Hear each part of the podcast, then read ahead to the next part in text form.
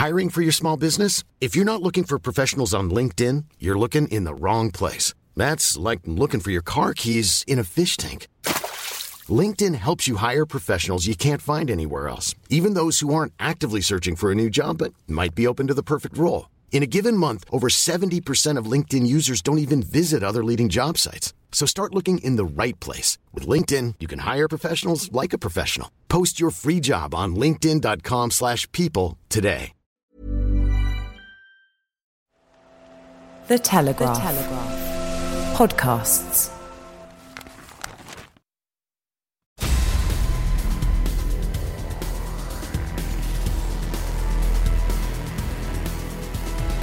Hello and welcome to Brian Moore's Full Contact in association with The Telegraph. I'm Brian Moore and back in the studio this week is the former England and Lions fly half, Rob Andrew. Good evening, Rob. Hi, Brian. Headlines Bristol have returned to the Premiership.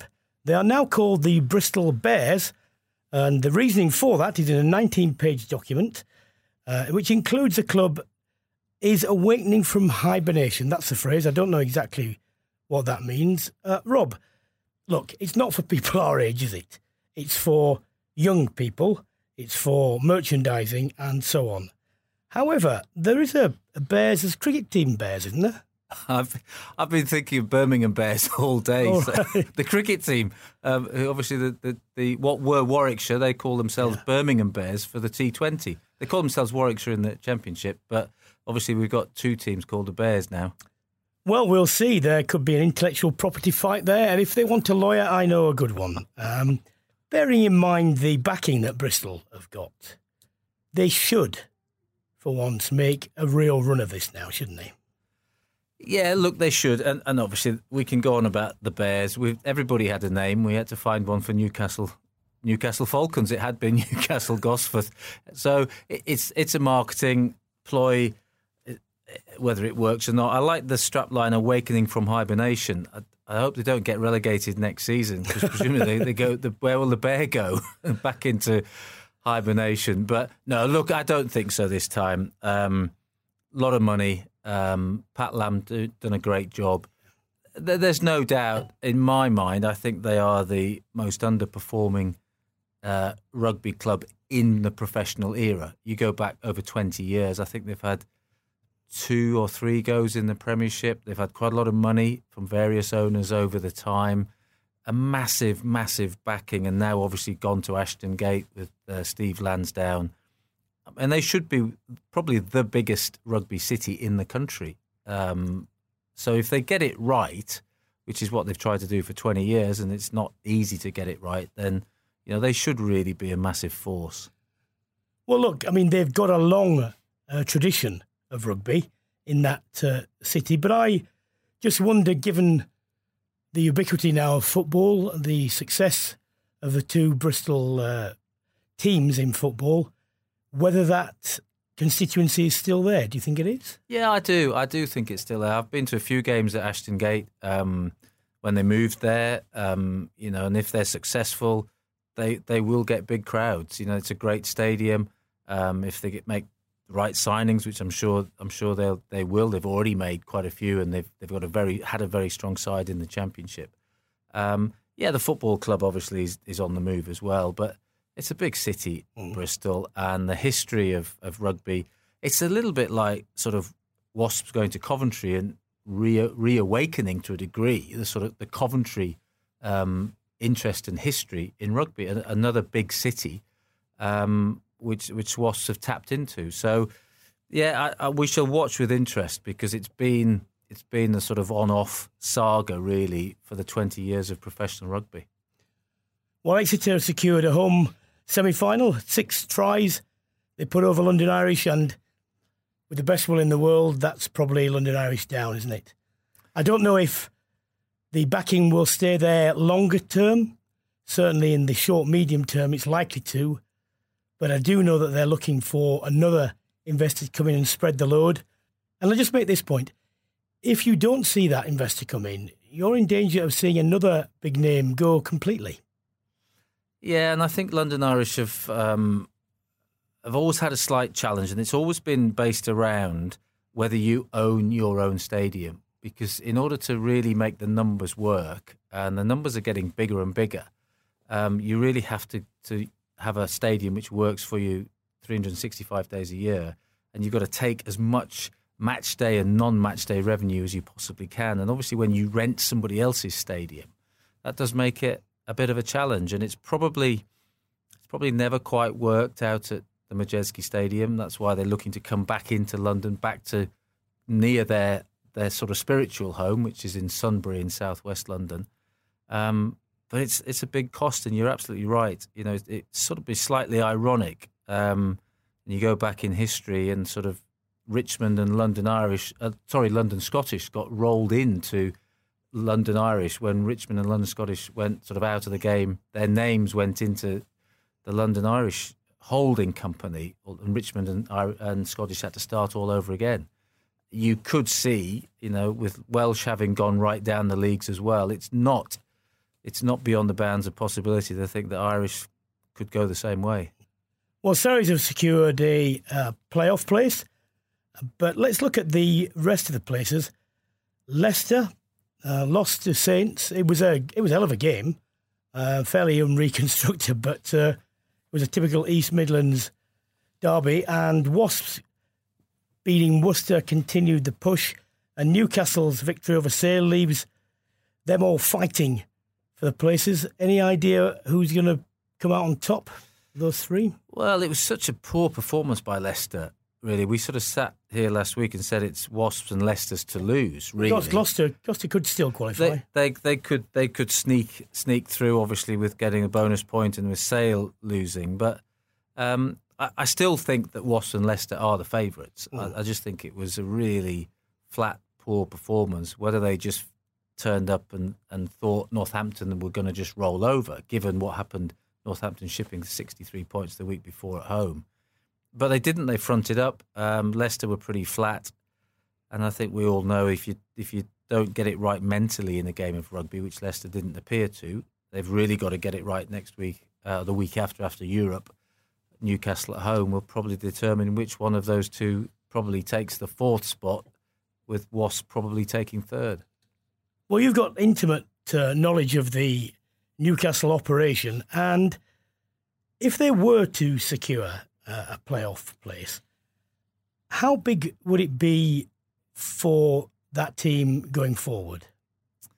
I think it'd be enormous, huge. I think, I mean, Dean's done a fantastic job up there. Um, you know, it's a bit of a resurrection in a way of, of his own career. Um, he sort of went back, back, well, not back up to the northeast. He went up to the northeast. He's, he's, and I know he's enjoying himself up there. He's got a quiet life out in the Northumberland countryside. Yep. He's, he's hunting, shooting, and fishing yes. when he's, uh, when he's not uh, plotting the rugby, the rugby club. He's built a strong side. Um, he's been very clever.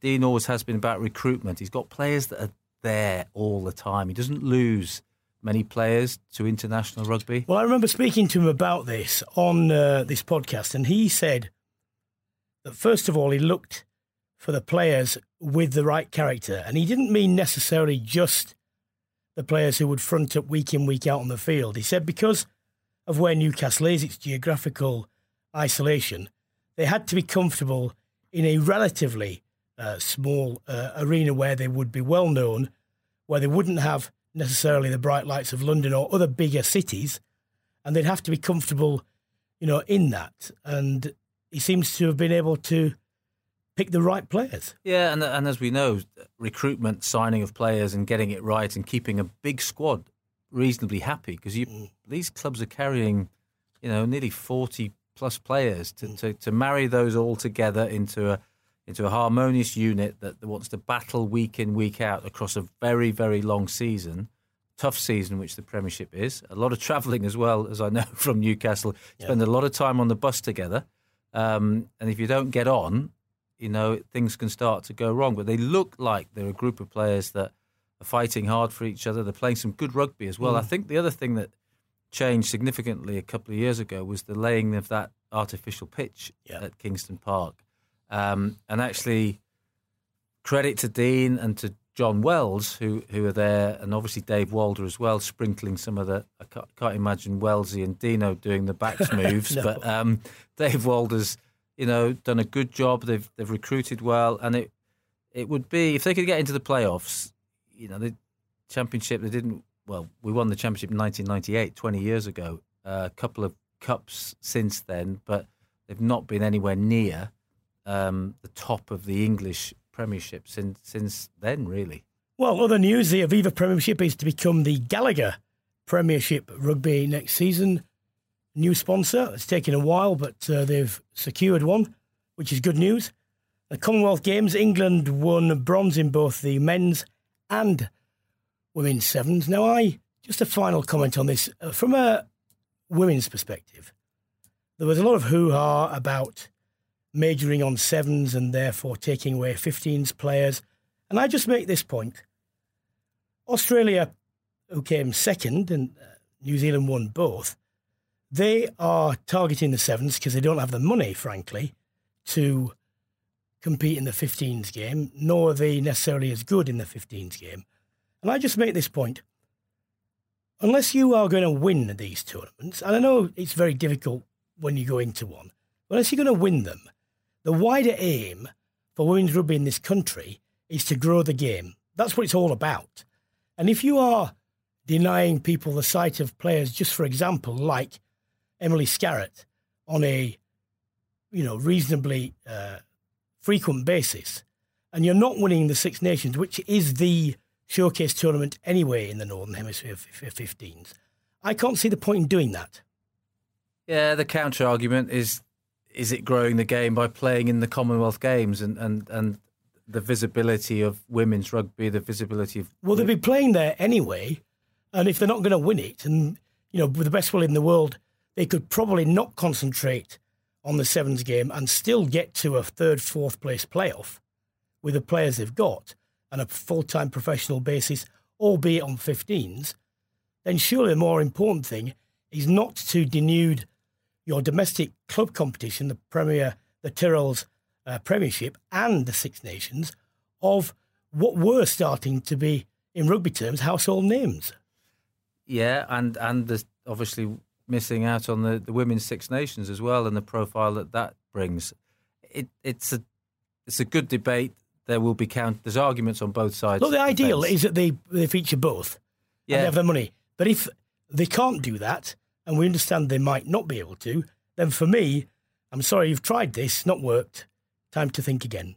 And put them back in the 15s. Yeah. Yeah.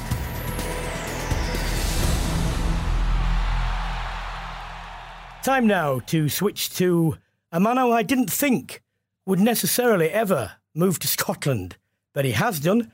My old sparring partner of a long, long time ago. It's Richard Cockerill, uh, is on the line. Good evening, Richard. Evening, Brian. How are you? How are you? I'm here with Rob. I didn't ever imagine you going to Edinburgh. I'm not sure necessarily you would have done either. What? Look, in all honesty, Edinburgh weren't doing well. They are doing a lot better now. And what have you changed? Where where do we start? Um, well, just have a go. Have a go. well, start somewhere. mentality, work ethic, understanding what it takes to, to be good and trying to win. Um, changing a mindset of not waiting for the international um, games to come around before they start performing. Um, just putting club first and, and, and test rugby second. Um, but you know, a, a, byproduct of that is getting a, a, as good a quality as club side as we can get, which obviously um, is a knock-on effect to the national side. Can you tell what the differences between um, Leicester in the Premiership and Edinburgh in the Pro 14 that we might not know about? Oh, I mean, it's just a very different dynamic here purely there's t- two professional teams, so that's mm-hmm. one that's that makes the player pool very small. And there's probably 100 professional players in, in, in Scotland, and 35, 40, 40 of those will be in the, in the, in the test test squad. So um, you have to um, coach and create and help those players get better. I mean, there are some very good players here. You know that we've seen that in the Six Nations. There's some very good young players that are coming through, um, but it's very much more um, developing and creating an environment and getting the best out of those players to one play for Edinburgh or Glasgow and obviously play for the national team. So mm-hmm. it's a different coaching challenge in lots of ways, and um, as much as you'd like it to be, it's not always about um, the result every week. It's about creating players for the national team, but also trying to get the, the club side as good as they can be. Richard, one of the things I said about Andy Robinson when he was um, the England uh, head coach was that sometimes it seemed to me that he approached a problem that he had playing wise by just choosing another player from somewhere else.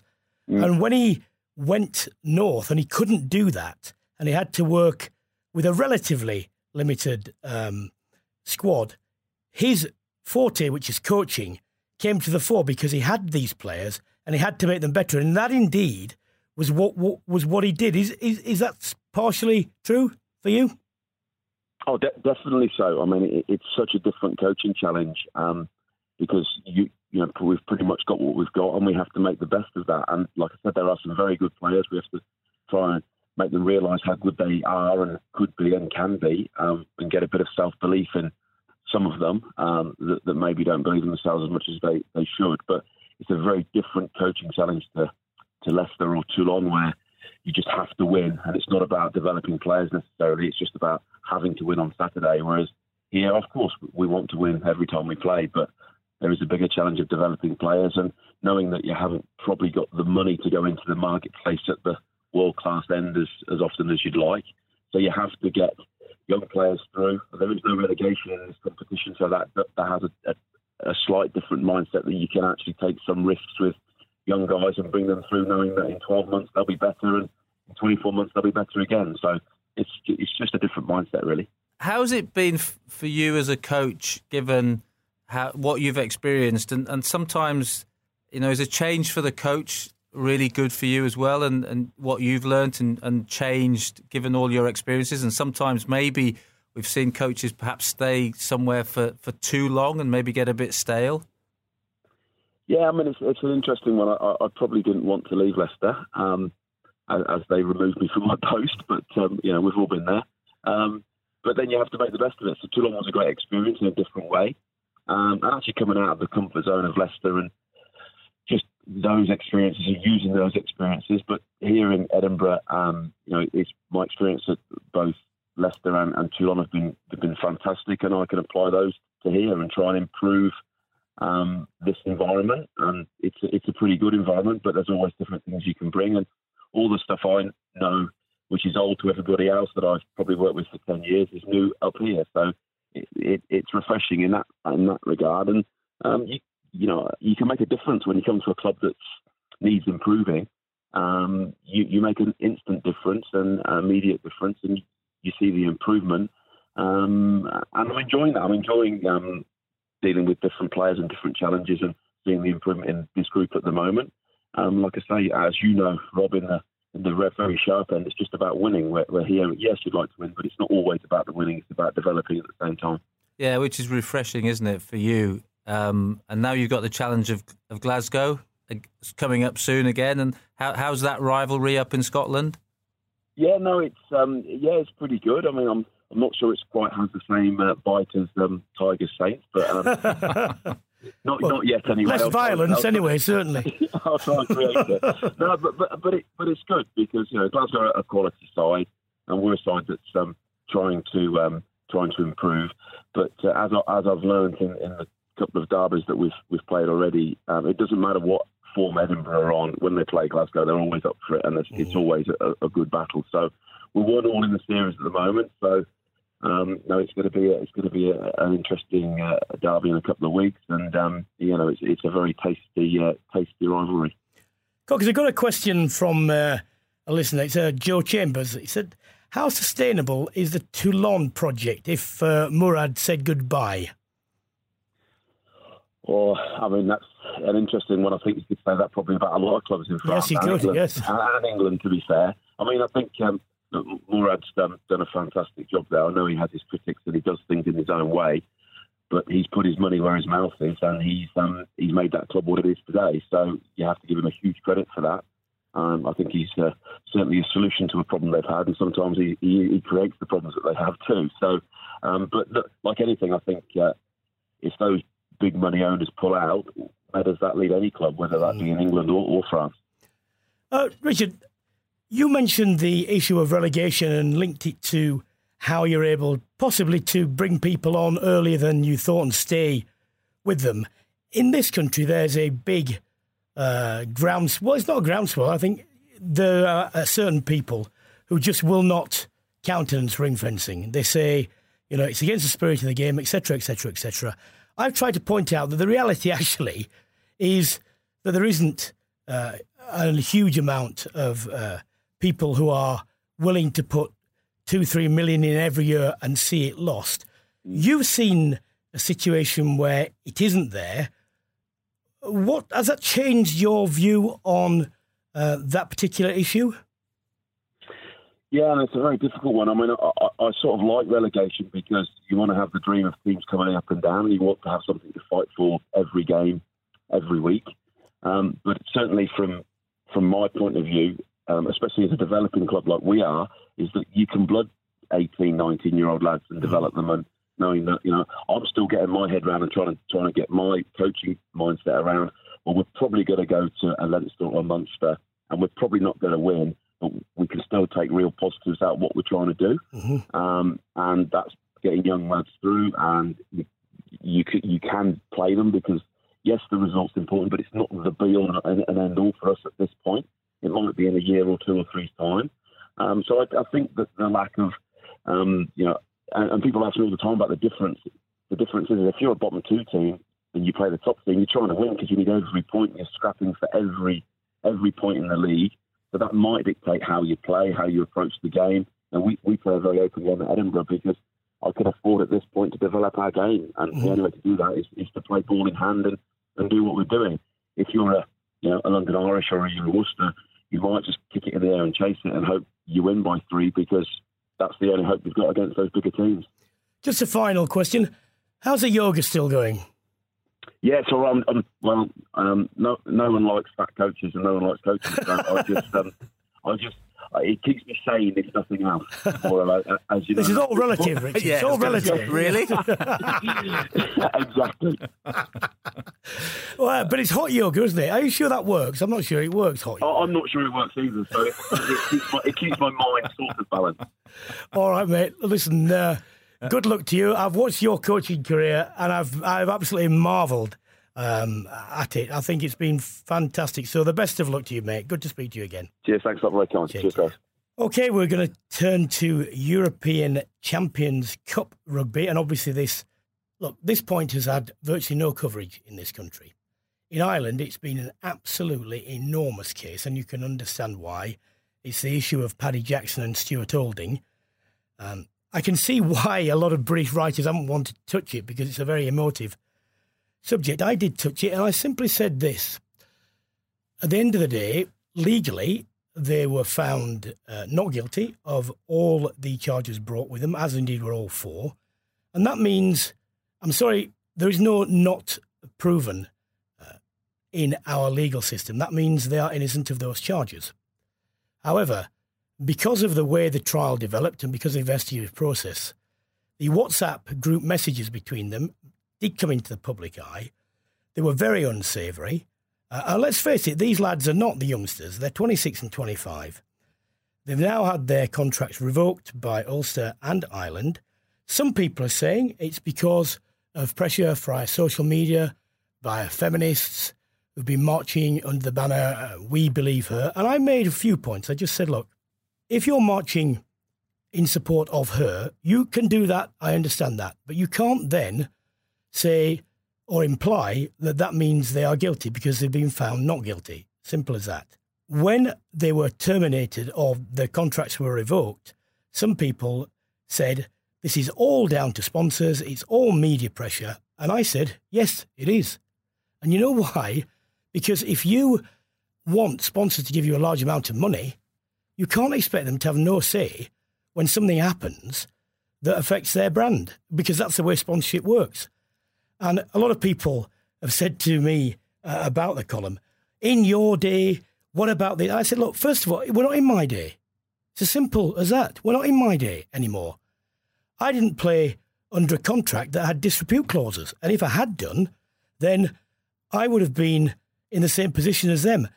Just right now, if after uh, you know an alleged rape trial came through and messages on my private WhatsApp group, which is not private anyway because it's social media, that's what it's called social, came into the public domain, I would have to satisfy uh, the people engaged with the Daily Telegraph, uh, the BBC, and so on. I'm confident I could do it, actually, because I know on my social media there aren't things there.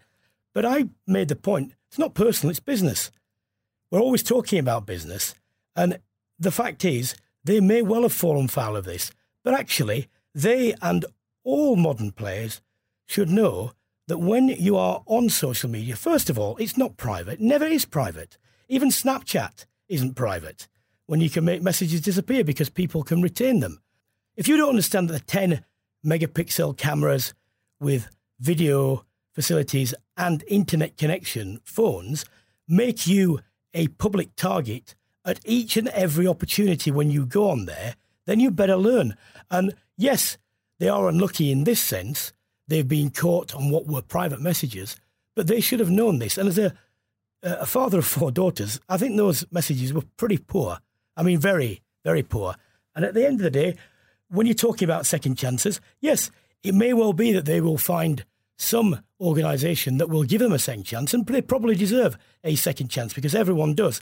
But they can't complain if, in the instant now, the Irish Rugby Union and Ulster believe they've damaged their brand, however the pressures come, and that at the moment they are not able to accommodate them because of the damage done. And it's absolutely at their discretion as the employer, Yep. given the given the contracts. Look, I, it's very simple. This the modern world in which the modern sportsmen live, regardless of whether you're a rugby player, cricket player. If whatever you do now, um, e- e- you know, certainly social media, you you've got to imagine it's going to find its way onto the front of a newspaper or the or a television screen. You've got Well, to, someone's going to photograph it or record it. of course they are, and that's the whole point. And trying to get the message. If you're throwing dwarfs in Queenstown at three o'clock in the morning in a World Cup, somebody's going to find out about it. And the modern sportsman, whether they like it or not, and whether they think it's tough or whether it wasn't like that in our day, of course it wasn't like that in our day. We, we weren't being paid. They're being paid hundreds of thousands of pounds. There are millions and millions of pounds being put into sport. Magellan pulled out of the Australian Test, being an Australian Test sponsor on the back of, of the ball tampering situation. Mm. You know, if if you do these things, you you're going to pay the price because that's what the modern world is going to do to you. And you've taken the money, you have you signed a contract. You have to be, behave appropriately, otherwise you lose your job. Okay, well, let's go to the uh, semi finals. Leinster Scarlets is probably the pick of them. So let's just look at Racing uh, Munster to start with. Um, difficult to call, I think, this one. Yeah, I mean Racing has sort of been up and down um, most of the season. It's it's in, in France, but it's it's not in Paris. It's not um, it's not like well, let's not we're not go there just yet around the Dublin situation, but and they've played each other a lot. These two, I, I think it, it it'll probably go to the wire. I think Munster are capable of of going to France and one win. They've done it before. Um, you probably slightly favour Racing, but you wouldn't wouldn't put too much money on it. Leinster Scarlets, let's deal with the thorny issue. Not their fault, it's the way it uh, occurs, but it is just, you know, yards down the road, and the Aviva is a stadium which uh, Leinster players are very, very familiar with. They'll get a huge crowd, it'll be very vociferous. Were it the other way around, uh, at a neutral venue, do you think that would tip things in Scarlet's favour, or do you think Leinster are probably a better team overall? Or again, is this one where on the day both teams have the ability and the firepower to uh, to beat the other, depending on you know just how things transpire? Yeah, and I think it will come down to the day. I mean, look, it is a it is an advantage to Leinster. It is a quasi home venue, but it, it that's just the way it is. You know, I'm assuming that if Quins were in this position, they would be able to play at Twickenham, or if Saracens, they could play at, at Wembley, which you know, and they use those grounds themselves. See, that's just you know, just got to get over it and get on with it. Scarlets have they'll have played there before. They are playing well, um, and if they play well, I mean, it'll be a cracking game, I'm sure. But home advantage to Leinster, going well. Um, you'd expect them to win, to be honest. But as as we see all every week, and we saw last week with Leicester Northampton. Um, on the day, it's going to be who who makes those big calls. If the Leinster big players deliver, which they have pretty much all season, you'd be hard pushed to go against them for the whole tournament. To be honest. And looking at the Challenge Cup, there's an All English semi final, Gloucester Newcastle. From a, an England point of view, would it have been preferable if they hadn't been paired together? I mean, they are guaranteed uh, England's guaranteed to get one finalist out of this. Yeah, I think from you know the, the clubs won't care who they're playing. Really, it's um, look, it, it's you'd prefer to be playing in the Champions Cup, the Challenge Cup. Yes, it's it's silverware, and and as players, once you're in this position, you're in a semi final. You want to you want to go and win the tournament. That's um, quite a tough place for Newcastle to go. Um, down to Kingsholm, Gloucester tailed off a little bit although had a, a, a, good win against Quins, who really have probably tailed off. yeah. They've probably gone on holiday for the for the season. Um, so you'd fancy Gloucester at home at, at home, um, and then the other one you'd probably fancy Cardiff at home as well. Um, well, their form has been better this year, hasn't it? I mean, talk about underperforming franchises or teams. You know, the great name of Cardiff for years and years. You've looked at the squad on paper and you thought, I do not understand how they are performing as poorly, you know, week in, week out in terms of consistency, as has been the case. Capable of uh, very good things occasionally, but they've been uh, more consistent this year. Yeah, they haven't. And from a European perspective, um, it's it's it's good. It's good, and it's good across the whole uh, rugby spectrum in a sense that the Welsh sides are on you know, Scarlets are back to where they've been in the past. You know, they've they've played in European semi-finals before. Um, Ospreys have had a bit of a, a spell, and it, historically, really, Cardiff, the Ospreys, and, and the Scarlets should be functioning in the way that that sort of Ulster, Leinster, and Munster are from an Irish context. And they just haven't done that for, for many years. It's good to see Scarlets. They're getting a few players back to Wales the so-called dual contract, I think, is helping, which uh, goes back to the player welfare issue. Um, so for Cardiff to to be in a European semi-final, hopefully from their perspective, get into a final, um, it's good for Welsh rugby, although it's hard to say.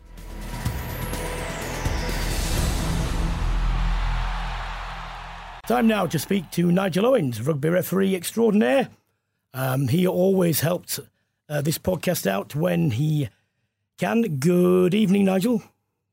Brian, good evening, you all. First up, quite a difficult one. Um, how much of a celebrity are you, and does this get in the way with your refereeing? Um, two simple answers, no and no.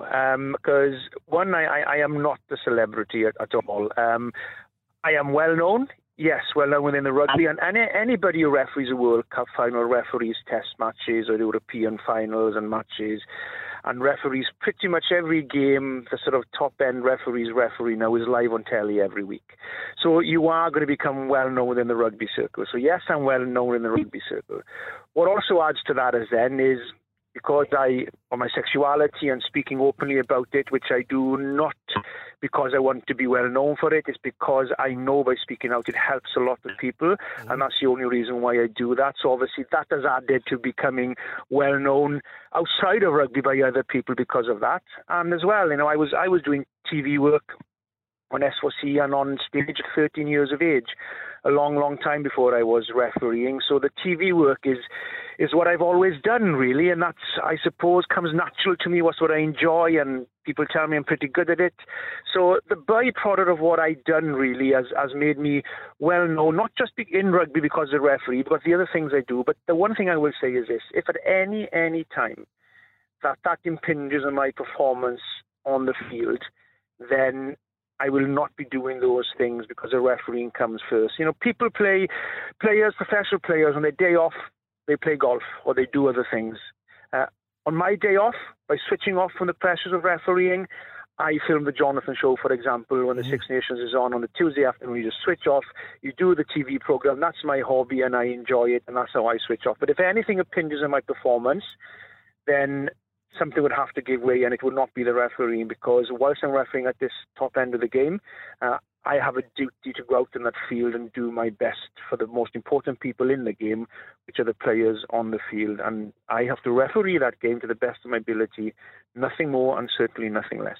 Look, I, th- I think we've had this conversation a little bit before as well. It, it's about allowing people to be who they are, and, and part of the part of the sporting challenge um, in in the professional era is sort of losing the character sometimes of of players and referees and you know, there's always been characters in referees. You know, when we, when we were playing, I was just about to say Clive Norling. You know, maybe it's something in the water down there in in, in, in Wales, but you know, you, and and players players respond to that, respect that, um, and I you know I I think and hope that that the dialogue between referees and players is still um, is still open and honest. Um, I know there are more pressures, clearly a lot more pressures, but even in the old days, there was still a lot of pressures. We were all competitive. We wanted to win, but there was a dialogue there and a respect there. And I think if you if we take all of that out of the game, you know, I think the game is is worse for it. Yeah, I, I agree with you, Rob. It's, it's, it's, the fundamental value of rugby. It's such a unique sport um, where everything, a lot of decisions are subjective. You know, uh, the the laws of the game allows a referee, rightly or wrongly, to, to, bring his own interpretation to what he feels that decision needs for the best for the game and what he needs. And that, and that still means you have to referee within the law. But there's a lot of grey there, and it comes down then to your interpretation, your feel for the game, your game management, not just making the decision, but your management of the game, your management of the players. And uh, it is that respect is, is the most important value, I think, of rugby union. And that is earned, I think. Players respect referees, referees respect players, and we can't lose from that game. You know, you, you can't lose those characters. There are still some characters in the games now in playing and refereeing, and, and not as many as it used to be, I don't think, because we live in a in a society now which has changed where you know, people are afraid to have a joke and a laugh anymore because political correctness has gone to the extreme. There's a, a bit of humour and common sense is, is missing sometimes, not just in sport, but in society as well. And the pressures as well, you know, of winning the professional game, the people's jobs and stuff. So you have to referee. Yes, you referee the smile on your face, and there's a time and place in the game to have that sort of smile and, and a banter or whatever you want you want to call it. But you know that that comes naturally when I referee the game. That comes naturally to me. I, I would never smile and make a joke out of something if I've cost a team three points or I've penalised a player and then I, I make a joke out of it. You know, that's not right. But when it is part of the game and, and your character's on the field in refereeing or playing, and that's what I tell our young referees as well. Look, go out on that field and do your best. Foremost, more important than anything, you are there to referee the game, nothing more and nothing less but enjoy it. Be yourself. Don't try to be Nigel Owens. Don't try to be Wayne Barnes. Don't try to be Jerome Garces or John Lacey be yourself. Be natural in the way that you referee that game to the best of your ability. And when I referee the game, it's, it's just me being me. I don't go out in that field to say things so I think people are going to like it, or I'll have a YouTube clip, or I'll be a, a celebrity if, if people like what I say. I think it's funny. No, you're not there to do that. You're there to referee the game, but also I think as well, be yourself because it is part of you that makes your ability as a referee. I think, and the same goes for players as well. I think. Uh, I, I, don't need you to comment on this. I just want to make two points, Nigel. Um, first of all, people say, look, um, he or some referees now they're interested you know, in their own game, they want this, that, and the other. They should just stick to the laws and enforce those. And I say, if you actually did that to the letter of the law, you'd have a game which was completely unworkable. It just would not work. And you can disagree to the degree which referees game manage but you can't disagree with the principle because it would be unworkable. And secondly, Nigel Owens and other referees make mistakes. Far fewer than players, by the way, but they make mistakes. We've got to a situation now where people are starting to say he made that mistake because he wants to be centre of attention. He made that mistake because he thinks he's bigger than the game. No, just made a mistake. Simple as that. It's the way right the way that things go. Well, Nigel, you had a week off from Pro 14 to officiate in the Welsh Principality Premiership between Llanelli and uh, Neath, how did you, you find that?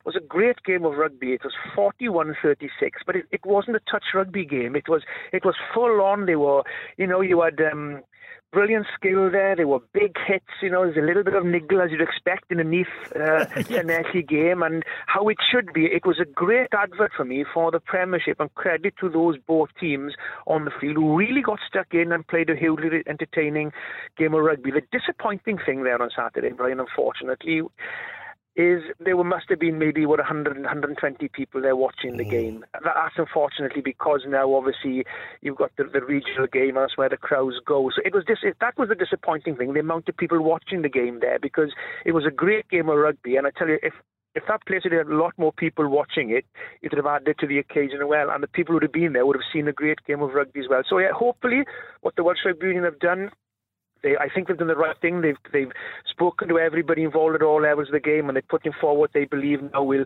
will be what will what, what will work. And, and and I think you know the, it looks to me like it's, it's it's a good thing. So hopefully, with the proof will be in the pudding, of course, how that evolves now over next season and the season after and stuff like that. Nigel, great to speak to you as always. Uh, thank you. My my pleasure. All the best. Time now to speak about the women's game. That is right at the sharp end of the season. The first ever Premier 15s final will be between Saracens and Quins. It will be on Sunday, the 29th of April at Ealing Trailfinders. Quins got there with a conclusive home victory over Wasps, and Saracens, well, it wasn't quite as one sided as the first game, but 45 26 is fairly convincing over Gloucester Hartpury. It means we've got numbers one and two in the Premiership, which is good. It should be a great game. Before we speak to the Quins head coach, Karen Findlay, can I just give you some information about that day itself? As I say, I reiterate, Sunday, the 29th of April at Ealing Trailfinders. In addition to the uh, inaugural Premier 15s final, they've got the National Girls Under 15 and Under 18 finals. They'll be played earlier in the day, and the schedule for 11 a.m. and 12:45 p.m.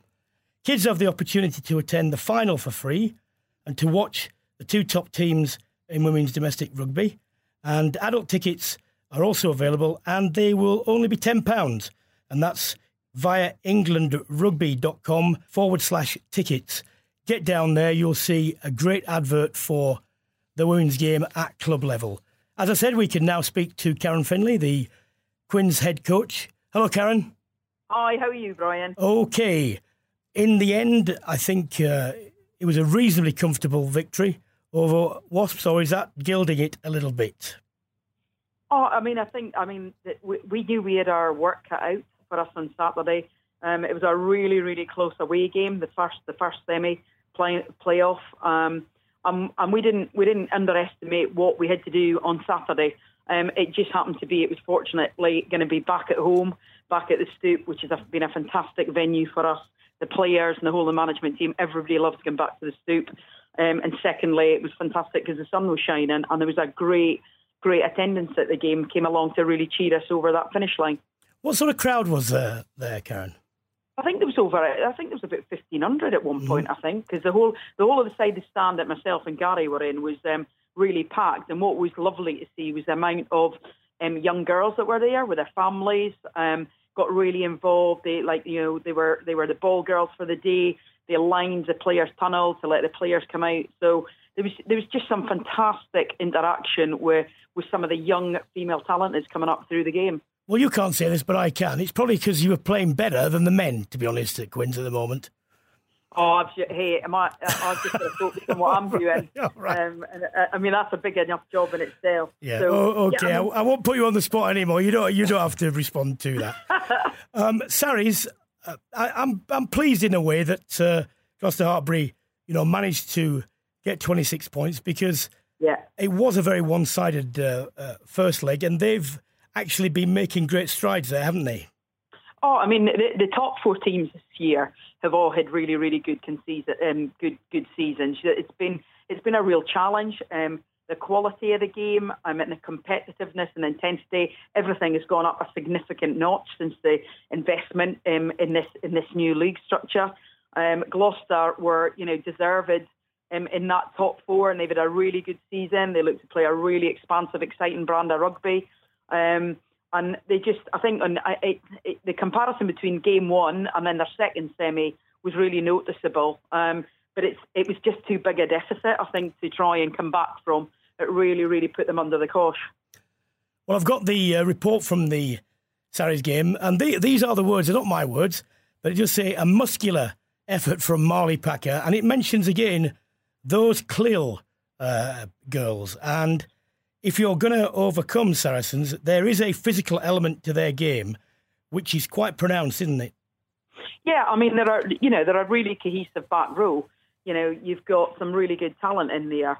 Both um, Poppy and, and Marley are you know more than deserving of their place in that in that England squad. They're really you know they're fast back row. They're they're good carriers. Um, the you you got to be able to cancel out that threat. Um, but I think I think the beauty of the game is you know you you, you can't win games of rugby um, solely reliant on a game, game plan that centres on like two, three players. I think I think there's there's there's threats across all the fields. I think they've got other good players in Saracens, which are equally um, as problematic for oppositions to deal with. Um, but I, I mean, it's a huge, strong carrying platform that you'd be really naive as an opposition if you weren't thinking cleverly about how you're going to contain that threat. It's great to see that the women's game go forward in in sort of the way it is, the strength. And Brian and I were talking earlier about sort of sevens and fifteens debate, and, and it's it's not something that's perhaps widely on the on the agenda yet, and yeah. in, in, as it is in the men's game. But yeah. clearly, you know, you've got players who are torn between between two forms of the game, who would probably like to be playing both in Commonwealth games and in fifteen-a-side competitions. And is, is that something that is just need to be thought about going forward? Yeah, I mean, I think it's been difficult because it's everything, isn't it? Um, there's just the advancement um, and growth in the women's game, and with that, a growth in both disciplines. Um, I mean, it's been fantastic for us to watch um, Jess Breach really develop as a 15s player and have such such phenomenal form in the autumn test, Six Nations, and then be, you know, really for well-deserved selection of um, in that Commonwealth seven squad and, and watching the achievement of the seven squad yesterday, I mean, anything like that has got to be good for women's rugby. Um, I think it's just up to the coaches at the moment. We've got fantastic dialogue between both codes. Um, and I think it's just up to us to try and work out and work with a player to find out how we can best support them in their aspiration and getting a getting a healthy balance between the two because it is achievable because we've done that ourselves this year um, in terms of how we've managed Jess as other other clubs are doing. Because I was saying, look, I understand why this has been done, but at the end of the day, the Commonwealth uh, bronze medal is yep. something which I genuinely believe England should achieve with the players they've got in a professional era anyway. They didn't beat New Zealand or Australia. Uh, Australia are majoring in that. And if you're talking about growing women's rugby, and especially with the Tyrrell Premier 15s now being a very viable and vibrant club competition, and you've got the Six Nations, which is the showcase of the women's game. Whatever people say, given the crowds that you get in France and so on, if you're going to have to choose between the two this time round, and we all want both to be financed, I'm afraid it's time to look at this again because you can justify maybe getting a gold medal if you get one. And I know it's outcome biased, but at the end of the day, England because of their playing numbers in the professional era, will do reasonably well in any sevens competition they enter at the moment. When it gets much more specialised, then I can see a, a, much more cogent case for doing that.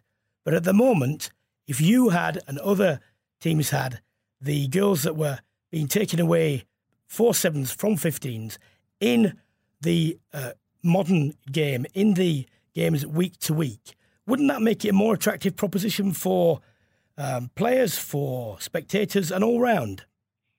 Yeah, I mean, I mean, you, you want to see the best players in the game um, being available to be seen playing that game.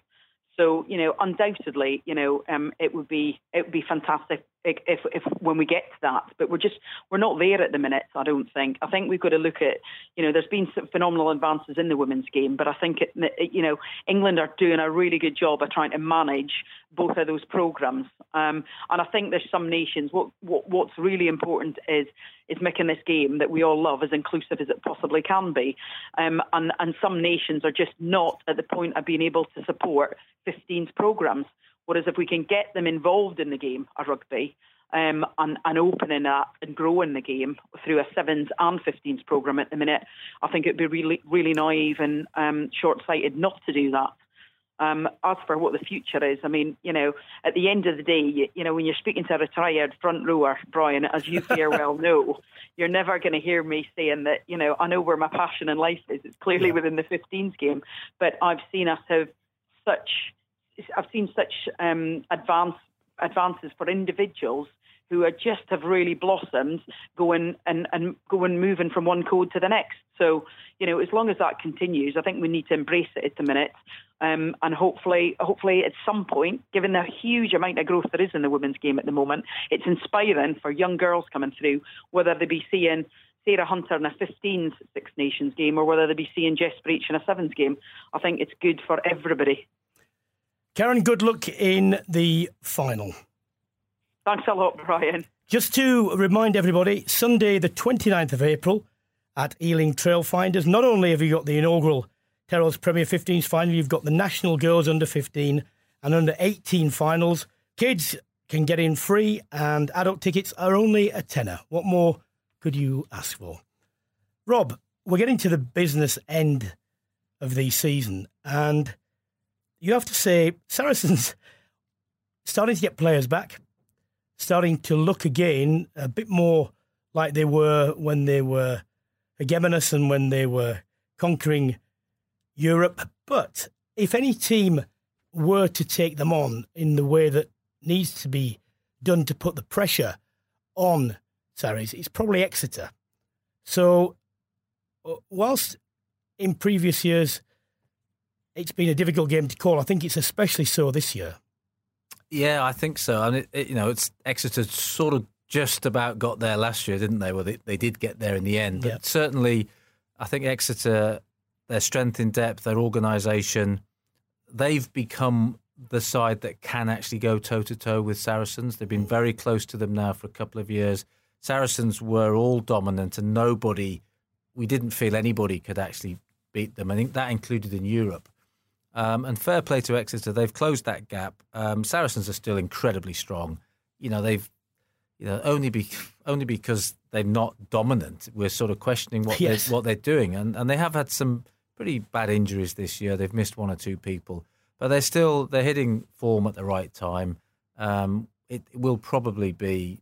Oh, we say this, you know, probably will be an Exeter Sarries. They are the two strongest sides. Can you see uh, anyone outside that, irrespective of who gets to the the, the playoffs, um, beating them, or are they quite strong? I think they're quite strong favourites. I don't think it's without possibility. It, it's not without possibility, but you know it's home semi-final territory. Mm. So in, in this competition, if you had neutral venues, when some people are starting to talk about that, neutral venues for semi-finals, which is what happens in France, that would take an advantage away certainly. But certainly finishing first and second. If you did have those, where would you play them? Would you play them at Twickenham, or is that uh, uh, you probably city would, too big? You probably wouldn't, would you? You'd probably you'd probably go to a, a football stadium halfway between the two teams. I mean, that's what they do in France. They they, they pick a venue sort of. Well, that's what they don't do in football. And a lot of people complain about it because they say you know semi-finals at Wembley, you know, shouldn't be there. It should be for the final, and I actually agree with that. Yeah, it's probably done for financial reasons. Oh, yeah, well, definitely is. Uh, and, and rugby, which is might... why you can see rugby doing it straight away, can't you? but it would take it away. I mean, it's tough to go down to Exeter to win in a yeah. semi-final, just as it's pretty tough to go to to Saracens um, and beat them on their home patch. You wouldn't you wouldn't expect it. That's all we have time for this week on Brian Moore's Full Contact. Thank you to my co host Rob Andrew and my producer, as always, Abby Patterson. Remember, please subscribe to the podcast because it's completely free and that way you'll never miss an episode. And please also leave a review on Apple Podcasts and that will help more people find the podcast. We'll be back next week, but for now, it's goodbye.